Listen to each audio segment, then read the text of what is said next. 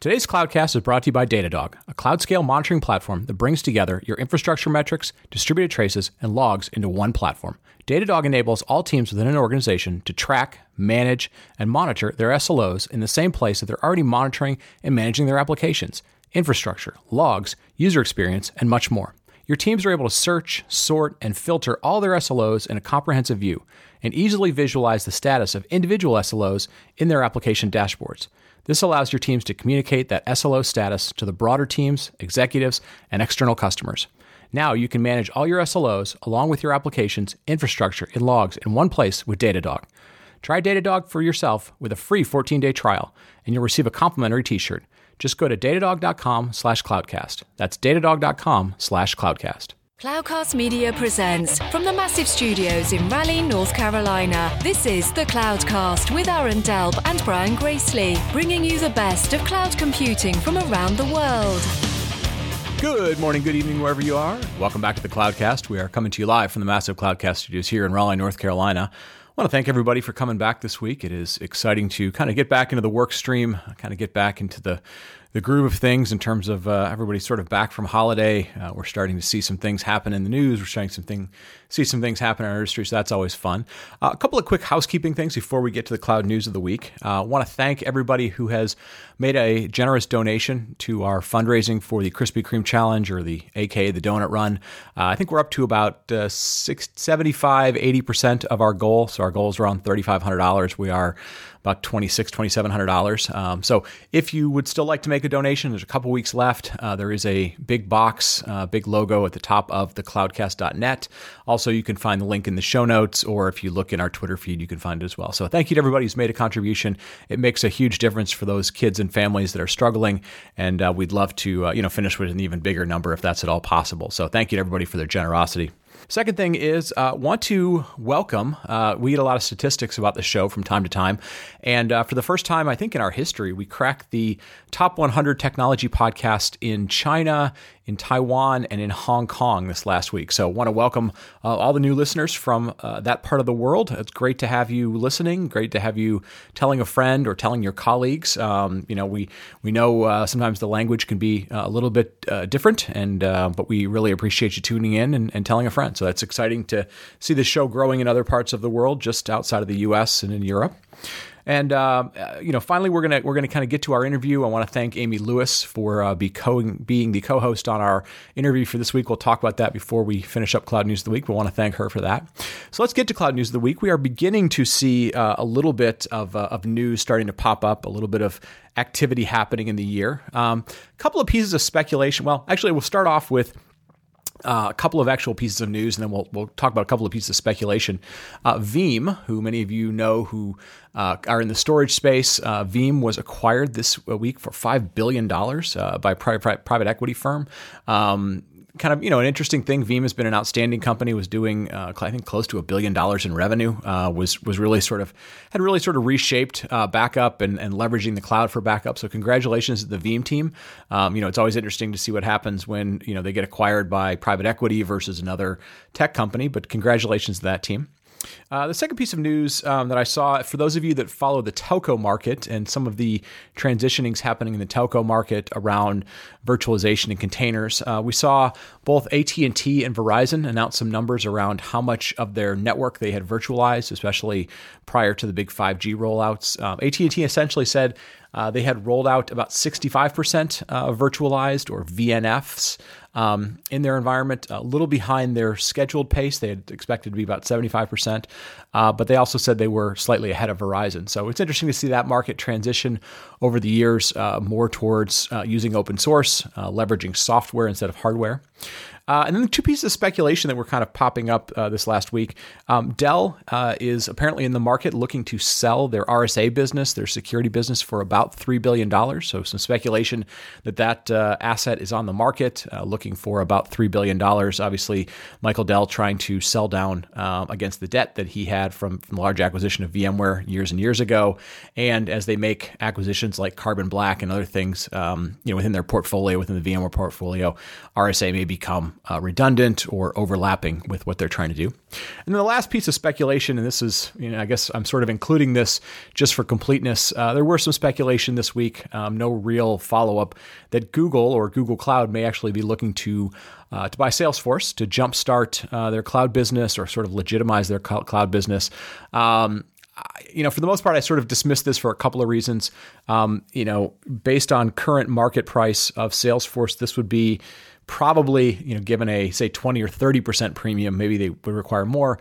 You'd be looking at, you know, nearly a $200 billion acquisition. Um, this would be far and away the largest acquisition in the software tech industry ever. Um, you know, the uh, Dell buying VMware acquisition or Dell buying EMC was like 50 billion. Um, Red, uh, IBM buying Red Hat was 34 billion. Uh, you know, so this would be what 5x, 6x, almost 7x that. Um, a couple of other interesting pieces of it. Um, you know, Google as a whole, the whole company, the search business, everything has about 121 billion dollars in cash. So it would be, uh, you know, probably at least. I don't, I don't suspect they're going to spend all their cash. So it would be heavily, heavily debt financed, um, as most things are these days. Uh, cost of capital is cheap. Um, it would be very interesting to see. You know, their goal is to be number one or number two in cloud. Uh, Salesforce today does about 13 to 14 billion dollars in revenue. If we generously assume that VMware or uh, Google Cloud is doing eight to ten billion. This still would not put them as number one. Um, still would put them, you know, at least 10 billion, probably maybe more behind uh, AWS, and likely was going to put them, you know, behind uh, behind Microsoft. So would make them number three?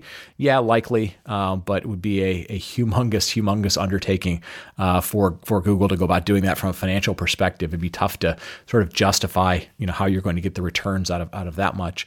And then the last thing that would come out of this would be, you know, does Mark Benioff become the CEO of Google Cloud? Um, and if so, that would be a, a pretty quick giving up on uh, on uh, on the new CEO Kurian. So you know, I, I don't think this is going to happen. Interesting speculation made some news, but uh, I don't suspect that it's going to happen. But you never know. I mean, it's if they did, it would be a a huge, huge um, statement by Google Cloud that they're trying to be legitimate. Um, you know, I, I, sort of joke and, and, wonder if this is really somebody like Tom, like uh, like Kurian, the CEO, saying, "Hey, get me a better Salesforce," and somebody decided, "Hey, um, they should go out and buy Salesforce." So bad joke there. Apologize for that, but uh, you know that that tends to be where Google's challenge in the marketplace is having the right enterprise Salesforce, maybe not the right technologies. With that, I'm going to wrap up Cloud News of the Week. Uh, we have a very exciting interview, kind of follows our theme of you know, looking ahead, uh, we're going to be talking about SaaS and sort of different aspects of SaaS as we look at where it is today and where it's going in 2020. So let's go ahead and get to our interview. Today's Cloudcast is sponsored by UpCloud. Is your website running slow? Supercharge your hosting performance by deploying on the world's fastest cloud infrastructure. UpCloud offers superior cloud servers with advanced scalability, instant backup snapshots, an easy to use control panel, a fully featured API, and a ton of integration options and management partners. Pricing starts at only $5 a month with enough performance options to host any website or app, all backed by 24 x 7 live in house support. You can get started today with a free trial using the promo code CLOUDCAST at upcloud.com slash signup. That's upcloud.com slash signup with promo code CLOUDCAST and receive an extra $50 to get going. So remember, that's upcloud.com slash signup, promo code CLOUDCAST. Today's show is sponsored by MongoDB. As a programmer, you think in objects. With MongoDB, so does your database. MongoDB is the most popular document database built for modern application developers and the cloud era. Millions of developers use MongoDB today to power the world's most innovative products and services, from cryptocurrency to online gaming, IoT, and much more. Try MongoDB today with Atlas, the global cloud database service that runs on AWS, Azure, and Google Cloud. Configure, deploy, and connect to your database in just a few minutes. Check it out today at mongodb.com slash atlas. That's mongodb.com slash atlas. And we're back.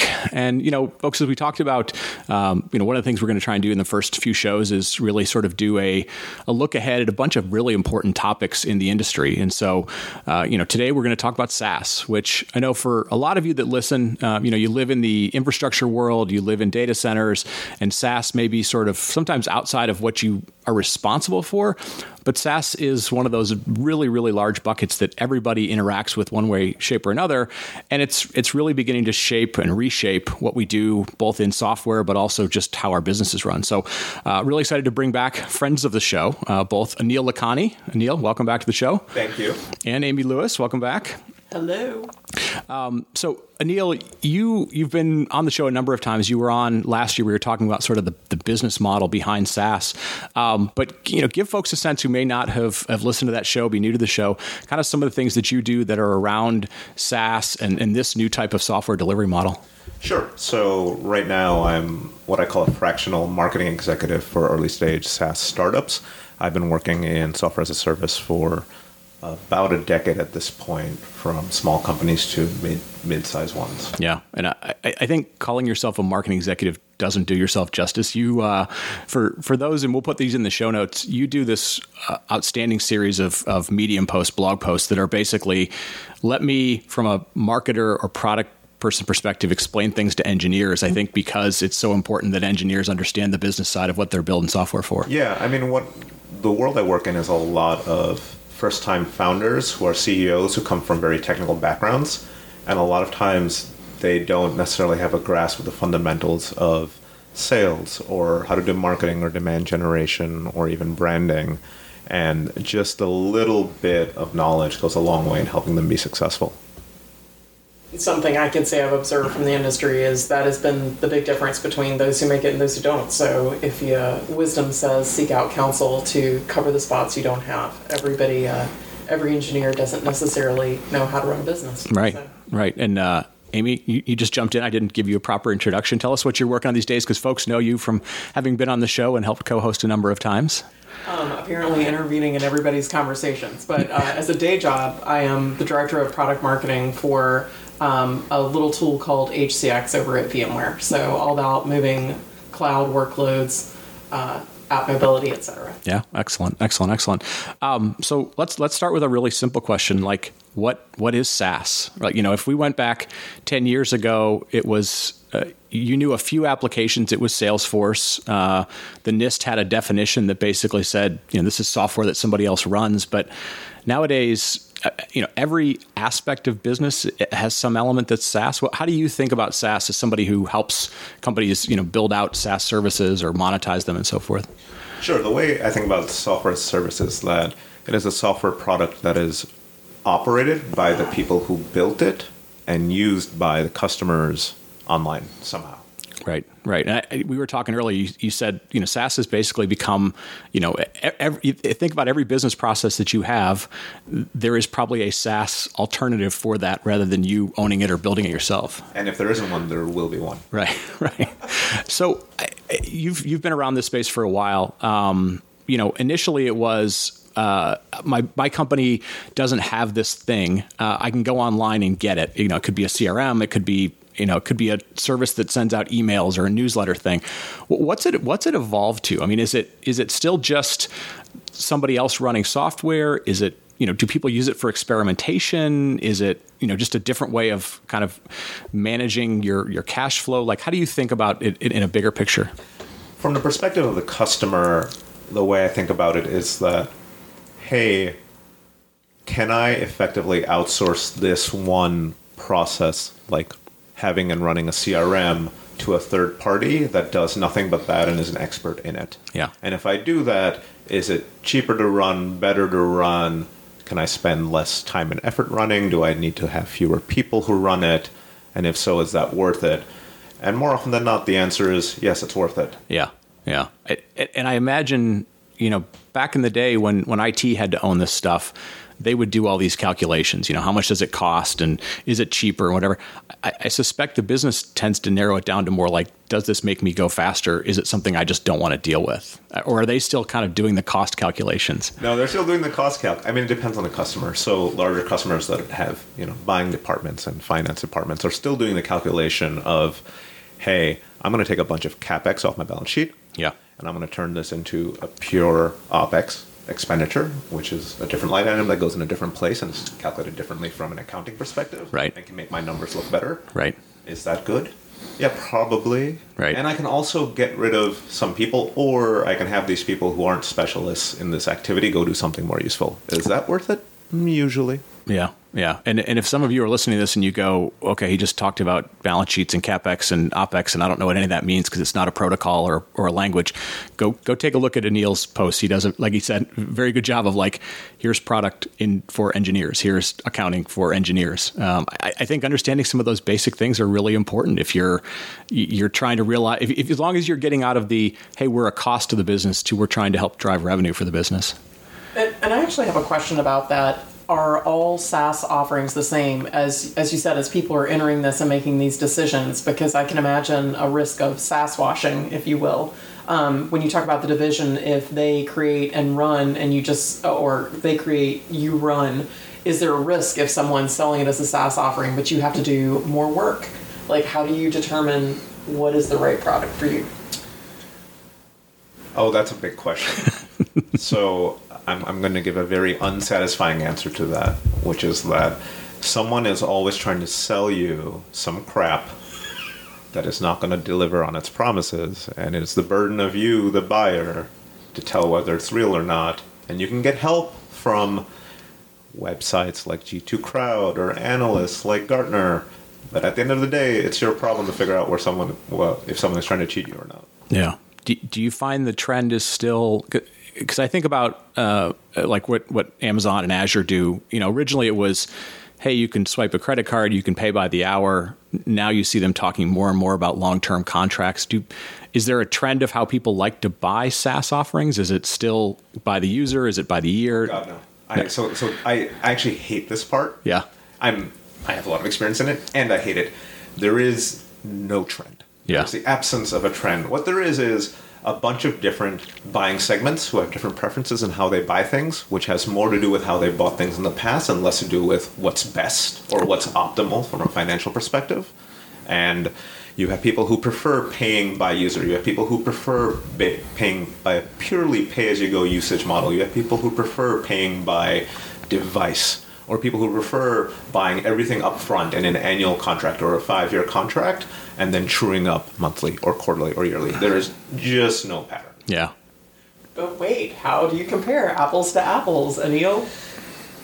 yeah, again, that's just work. You have to do the work. Ain't no one going to do that work for you. Right, right. So it's it, it, are you finding that if, if you are the SaaS provider, you, you have to be like are you finding that they're offering this a bunch of different ways, or do you find they tend to offer one way, figure out if it works, and then start offering you know multiple other ways to buy? Yeah, typically what I see is that SaaS companies that choose to sell into enterprise, and let's not define what that means. Yeah, yeah, let's sure. say larger companies will always start out with a single simple pricing model and inevitably end up at a very complex pricing model behind the scenes because they will price however the buyer wants to buy. Right. And at least segments of buyers will want to buy differently from each other. So you'll have one set of buyers who you're always going to sell um, prepaid effectively contracts yeah. So you have another set of buyers that you're always going to sell seat based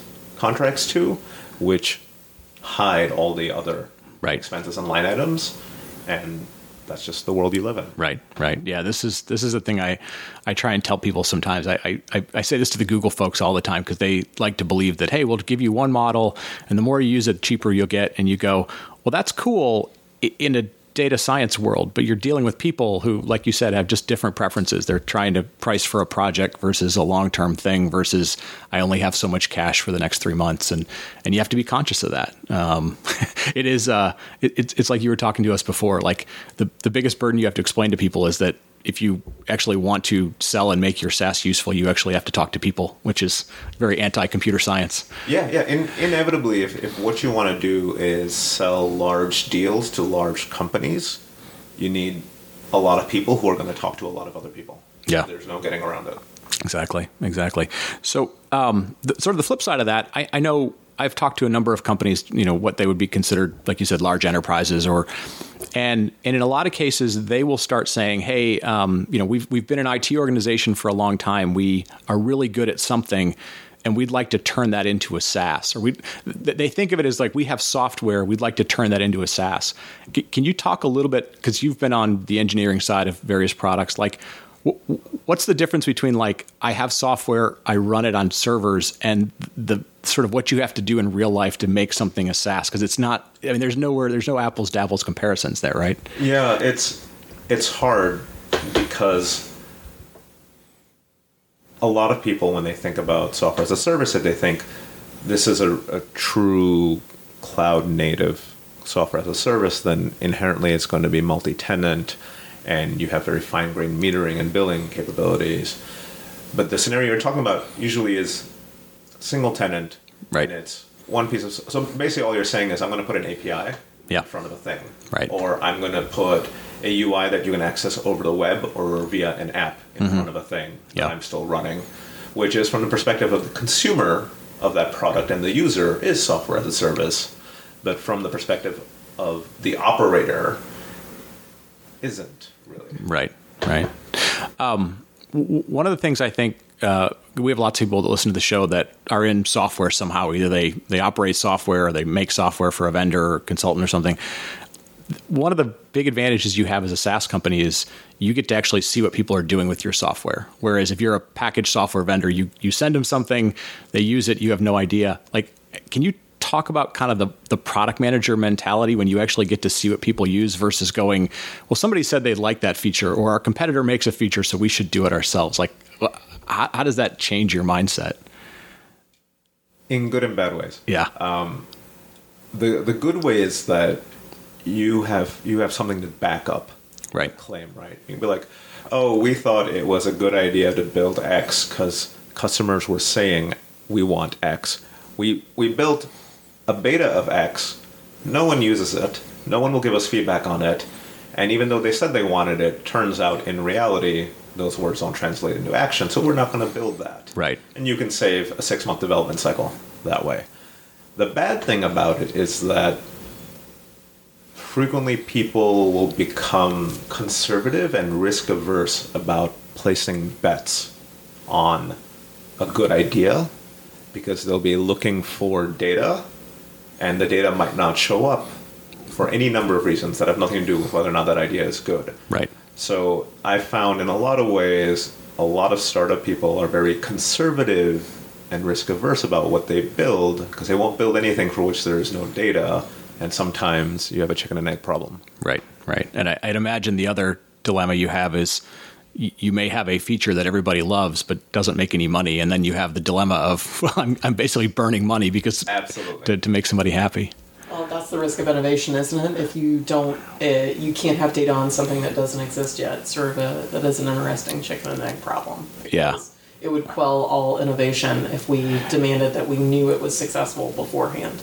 Right, which which brings up the classic sort of like, well, if, if I just put out an MVP, it won't be good enough, and people won't want it, and so I have to invest more. But if yeah, it's a it's a lot of interesting chicken and eggs. Yeah, but I mean, but that but that's the real art of building something, right? Right. You you have to you have to build enough so that people have something to like bang their heads against, right? So that you get useful feedback in whatever method you get feedback to then move to the next stage and figuring out where that line is is, is basically the work right right well it, but at the end of the day it, it, if if you are operating the software you do have that one distinct advantage of you do at least get to see what people are doing right you, you've removed that much friction yeah. to to see if it works or not um, go ahead. I'm really curious. Do you think that we're into risk averse a market now because money is tighter? People are concerned about events in the world do you think we're going to see uh, innovation stopped, or is there always somebody out there building that better mousetrap? We're in a weird market. Yeah. Money is still extremely cheap from the perspective of if you want to start a company, if you're in a handful of verticals or a handful of spaces, you can raise money. You can have nothing and raise money. On the flip side, if you don't show traction fairly quickly, raising that next round of funding is incredibly hard right now and the, the hurdles are getting higher where people are demanding more and more to raise your growth stage of funding or your your second institutional round which which it's it's like it's like a two-pronged problem one is that there's a lot of support for coming up with new ideas and innovating. On the flip side there's almost no support for people who don't get traction really fast. So, so there's like a weeding out effect that happens. Right which is the the dilemma if you like you said you're trying to sell to, to big companies to enterprises their buying cycles aren't necessarily fast or Yeah, this is actually a big problem in enterprise software because getting real traction in enterprise software takes just a long time in general. It's the rare case that it happens quickly. Right. We're talking about something where you might not even know if you have a business for five years. Right. But it's really hard to get five years worth of funding these days. Right, exactly, exactly. Um, we talked a little bit about you know every every SaaS application is in essence a, a process. Um, we see lots of SaaS that is you know could replace something that you already have. Have you seen much success in companies that that actually you know have some legacy version of something of software? migrate to SaaS, or did, did they typically think of SaaS as like this is our opportunity to break away from maybe all the bad habits or all the bad stuff that we've we've been dealing with? I, I I'm always curious about that. Is is it worth the hassle? You know, it, it could be something as simple as like email, but it could be something more you know more sophisticated like payroll processing or something else. Um, or is SaaS really the the thing where you say, hey, look, this is our chance to break free. We don't we don't need to be in that a we don't need to be in that business, but b we don't need to have that that baggage or that technical debt anymore. I'm going to give another unsatisfying answer. there is no consistent pattern. The overall trend is more SaaS adoption over time, period. Yeah. And I don't think that trend's going away or changing, but there is no consistent pattern because everything is sort of path dependent. You Right. know, like a particular company has a particular set of people that have a set of biases and experiences and backgrounds. Yep. And they buy things a certain way and they think about things a certain way. And the only way to figure out how they're going to go about changing is specific to them. Yeah. You can't be like, oh, this investment bank did things this way, so every investment bank. Well, that's just not how it works. Right.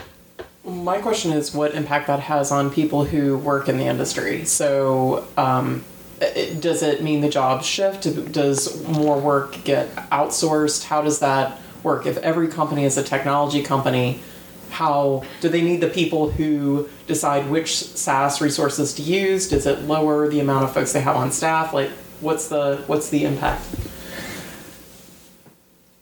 I think the simplest way of thinking about it is that using a software as a service product is not necessarily different from outsourcing because what you're saying is this thing that we're going to operate ourselves and we bought an off-the-shelf piece of software to do or a customizable piece of software to do that ran on a bunch of hardware or whatever that we owned is now going to be operated by someone else and this whole tower of things goes away and is now someone else's problem and we just pay them Yeah. Is there a, and I think the, I think I know the answer to this. I think it's going to be sort of a it depends, but is there a is there a buying center at companies that are SaaS, or is SaaS just eh, as a general category has such a low entry, so little friction that everybody is buying within a company. Like like if you you know you're advising some company who says, hey, we're gonna we're gonna kind of go make a service to do SaaS to go after whatever. Is there a? I mean, there. Like, I never see anybody who's the VP of SaaS buying. Right? It's just it's kind of anybody. Right? there is no buying center Yeah. the one of the great things about software as a service, if you're uh, a startup or someone who's, who's building a software as a service product, is that your buyer is frequently the user or your buyer is in the tower of your user. So it's someone a step up or two steps up from your user. You don't have to go deal with a centralized buyer typically. Yeah. And which makes your life easier because that means you don't have to build a top down sales model. On the flip side, that also means that buying power is completely distributed. Right. It- It's interesting to me, having worked in a number of large um, tech companies, that there, the risk there is the distribution, the shadow IT problem, right? Yeah. Because the IT department can also often feel like that's taking control out of their hands. Anybody with a credit card can potentially solve a problem. From from my side as a marketer, like I've invested in in SaaS offerings to solve a problem that I couldn't get managed another way. Right. But I also recognize that I'm I'm uh, prey to whoever is selling me something and is it crap and have I done my research, et cetera, et cetera. Is it a quick fix for a long term problem? It is Right. an interesting problem for companies, for enterprise. Yeah, it, it, it almost it, it almost makes the it's almost flipped the we, we've reached a point where it's almost flipped right. Shadow IT used to be the hey we're we're going around IT. IT has almost become their own shadow IT because they're not adopting it or they're not they're not driving it and so forth. And Yeah, I, I think in the long run, this is generally better because if you're someone who's running a company, what you want is for people to independently achieve the goals that they've been given and not have a bunch of roadblocks in their way that are not useful. I mean, there are roadblocks that are useful. Roadblocks that remove regulatory risk, for instance, are Yep. very useful. Right. Roadblocks that are purely process oriented that don't remove risk from the business don't serve any real purpose. Right. So people go off and buy a thing. I mean, that's good. Yeah, yeah, yeah, yeah. You're moving, you're moving the needle.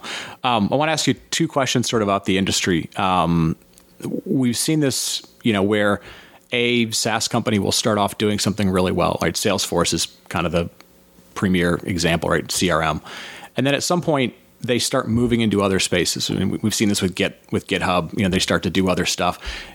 It- you know, is a successful SaaS company's future always going to become sort of go from one application to becoming a platform business? Is that sort of the natural evolution we should expect to see from from anybody who's been successful? Sort of. I mean, I, I'm going to answer this question a different way. Yeah. So the the way I would suggest thinking about this is that over time, in any given niche space where you build a product like CRM and you do software as a service, you're going to top out on TAM. Yeah. And you're going to grow the market you can acquire at an increasingly smaller incremental rate every year. And if you become public, which is probably what you do if you are successful or if you get really big, you inevitably have to go get more TAM somewhere else, and that usually means going sideways. Right. So you don't necessarily become a platform company, but you will definitely become a company that wants to dominate either a vertical or a persona. So if you think of Salesforce as a company that wants to own the entire funnel, right? So they'll have products from the very top of the funnel, awareness and acquisition, all the way to the bottom of the funnel, closing deals Yep. and sales. And if you look at all their acquisitions over time, each of them slots in nicely into some aspect of running the entire funnel for large companies. Right. On the flip side, if you look at a company like Datadog, they're serving an essentially operations oriented persona and they're providing more and more tools over time in a portfolio like SolarWinds did a generation ago or like CA or BMC did a generation before that to serve that persona for their entire job. Right. Right. Yeah, and we're seeing this with GitHub with you know developer lifecycle tools and things, those things like that. Yeah. So, what is the goal for folks these days? Is it the big IPO? Is it acquisition? Is it market adjacency or domination of a, a particular vertical? What What would you advise people to think about their goals? Oh, I have no advice. That that is that is such a personal what I want out of the world and for myself decision, and uh, there are a lot of factors. There's a lot of ego. There's a lot of what your investors want. There's a lot of uh, what your team wants. If you're a founder, and you balance all these things, and you make whatever decision is best at any given point. and hopefully you're lucky, and one of those decisions turns into money. But more often than not, you're not lucky, and those decisions turn into zero money. Yeah, and timing's everything, and your investors' goals are everything, and yeah, you're balancing all that stuff. So one one last question: we we sort of can't do a show these days without somehow talking about AWS. Um, why? Why? And I have some guesses, but like, why do you think AWS doesn't yet have much of a SaaS portfolio versus you know kind of the lower levels of the stack they're gone after? Oh man, I don't agree with that. Okay, So, if we back up for a second, Amazon, the company, is an e-commerce software provider that's enormous. Yeah. that is all a software as a service business for e-commerce companies and people who want to buy advertising, etc. Yeah. And we talk about AWS in specific. CloudFront is a SaaS Mm-hmm. Yeah. service, right? CDN, yeah, Yeah. CloudWatch, that's like yeah monitoring service. Right, and that's pure SaaS service. I think AWS has a lot of SaaS services. It's just because their core product set was an infrastructure offering via Yeah. APIs. Uh, people think about them as an infrastructure software company, and that's not really hasn't been the case for a while. Right, right. Yeah, I, I think my my thought process, and I, you know, yeah, I think you make good points. Is like you don't see them building a CRM, you don't see them building a Ah, you yeah. know construction Right, right, right. construction tracking you know application or something. Although probably a lot of those run on AWS today. Yeah, I mean they don't. There's a, there's one way to think about this, which is AWS doesn't need to actually enter other businesses because Yeah. those businesses are built on AWS anyway. They Right. make they, they're going to make money regardless. Right, right. If you build a thing, they make money. If they build a thing, they make money. Right. They're going to make money. Yeah, yeah, yeah. So yeah, there's a there's probably a certain balance they have with you know not pissing off the VC ecosystem who comes and gives them money indirectly and all those other things. So yeah, it's very very interesting. I think uh, people have always asked like why are they aren't in the application business, but you're right. I mean, being in the shipping and logistics business for Amazon is essentially being in that business or or anything else they do. So yeah. I know because I was just after the holidays, they were talking about the amount of packages that cycled through them versus the United States Postal Service. It's Right. pretty amazing. Right. Yeah. I, and that's and that's probably the best way to think about it. Is there's so much that happens within Amazon. I mean, they're the largest. Uh, they're becoming one of the largest search providers in the world, right? And you don't really think about that, but at least search for for uh, e-commerce they are. So, Aneel and Amy, thank you so much. Uh, Aneel, I'll sort of since we've been talking to you, any good places where people can find. I mean, we'll, we'll put a link to the to the Medium posts. Any other places where you're hanging out, like up in New York City? You know, if uh, startup people want to come pick your brain on stuff, any good places to find you? Uh, sure. I'm easiest to find on Twitter. It's at Aneel. You'll find the handle in the show notes. Yep. And if you want to know when he's getting coffee, you can just follow him along. It's every day. That's right. Amy, uh, quick plug. I know you're kicking off a new podcast. Any other cool stuff you're working on these days? Um, that's probably going to be the most fun thing. Look for the episode soon as uh, getting the gang back together. What's it going to be called? the Nerd Herd? All right. It's going to be Greg Knieriemen, Eddie Saipetch, Sarah Vela, and myself. Very cool. The but former speaking in tech. All right. Excellent. excellent. Excellent. Well, folks, with that, uh, we hope you enjoyed it today. And we'd like to cover a whole bunch of different parts of, of SaaS. With that, we're going to wrap it up. Thanks again for telling a friend. Thanks for supporting the show. And uh, with that, we'll talk to you next week. Thank you for listening to The Cloudcast. Please visit thecloudcast.net to find more shows, show notes, videos, and everything social media.